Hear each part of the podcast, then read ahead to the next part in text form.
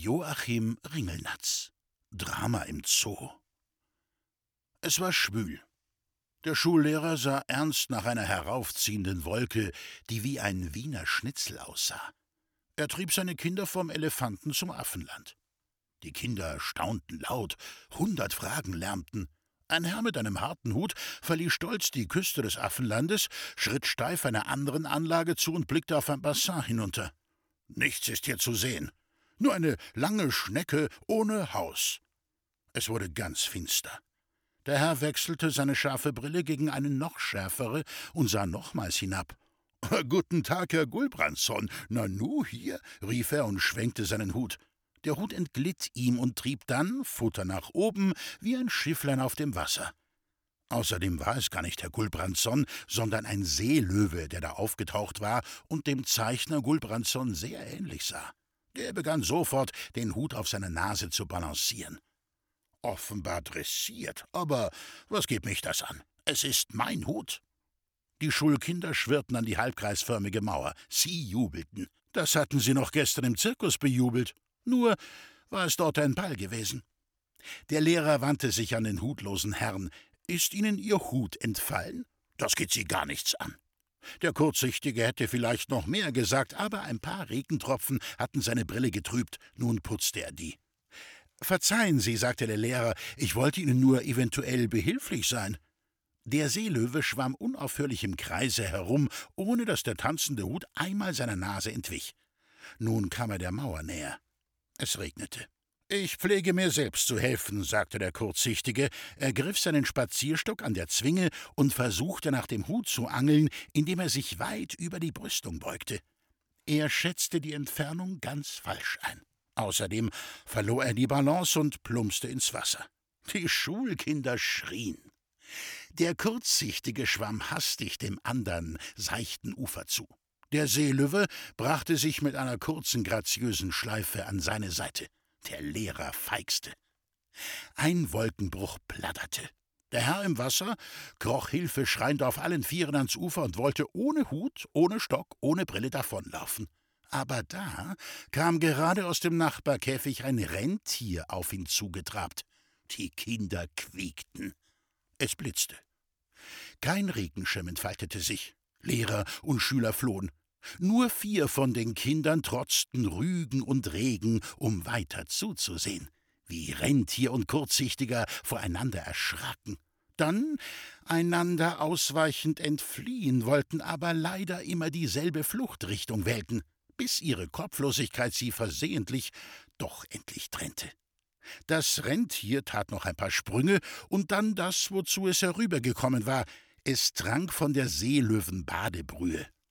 Der Kurzsichtige war entschwunden. Er trachtete wohl konträr nach Trockenheit. Es donnerte. Das Rentier fürchtete sich nicht davor. Als es seinen Durst gelöscht hatte, trabte es in sein Spezialrevier zurück.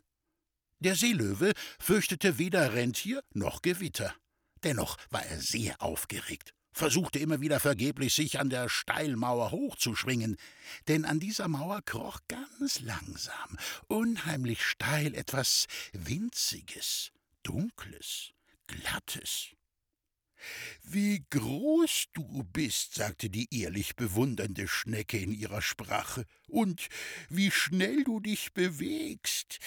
Bist du männlich? Die Robbe verstand die Schnecke nicht und redete sie auf Seelöwisch an. Wie niedlich du bist, wie du deinen Kopf wiegst. Du könntest eine ganz winzige Seelöwin sein, trotz deiner Stielaugen, die dir ganz gut stehen. Oder bist du ein Fisch? Hab keine Angst, komm doch näher. Ich bin so neugierig. Außerdem habe ich Hunger. Die Schnecke verstand kein Seelöwisch, aber sie war begeistert von den geschwinden Tanzbewegungen des großen fremden Bruders. Sie versuchte es ihm nachzumachen.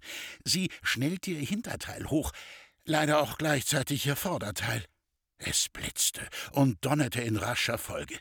Der Seelöwe spuckte die Schnecke zunächst erst einmal wieder aus. Sämtliche Besucher des Zoos saßen jetzt im Restaurant. Man pries die moderne Anlage des neuen Tiergartens. Man lobte die Stadtväter, die es damit erreicht hätten, dem kleinen Ort das Gepräge einer Großstadt zu geben. Wie glücklich die Tiere in diesen weiten freien Einzäunungen sein müssten.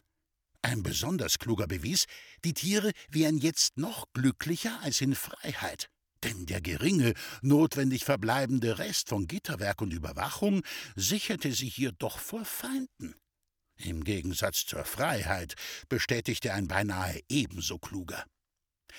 Vom Donner und Regen draußen hörte man drinnen nichts mehr. Die Leute tranken Bier oder Kaffee. Sie lachten über den verrückten Elefanten, der sich selber Dreck auf den Rücken warf. Sie spöttelten über den verwöhnten Seelöwen, der die zugeworfenen Brotstücke verschmähte. Man lobte das Bier. Man tadelte die Bieruntersetzer und die Bedienung. Jemand schlug vor, alle schlugen mit der Zeit vor. Es herrschte eine gemütliche Nörgelstimmung. Im Zimmer der Zooleitung war indessen eine Sitzung im Gange. Die Reden vom Bürgermeister, von zwei Stadträten und vom Zoodirektor gingen herum wie vier Katzen um vier heiße Breie. Der erste Stadtrat zählte nochmals auf, welche Unkosten der Stadt in letzter Zeit erwachsen wären.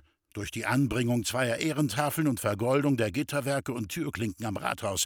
Ferner durch der Bürgermeister, getragen von der Solidarität der Stadträte, führte in seiner dritten Ansprache selbstgefällig aus, dass zwar der Elefant eine Stiftung wäre und die Affen eine Leihgabe wären, dass aber angesichts der weit unterschätzten Baukosten und der allgemeinen wirtschaftlichen Notlage der Ankauf eines Seelöwen doch etwas verfrüht gewesen wäre.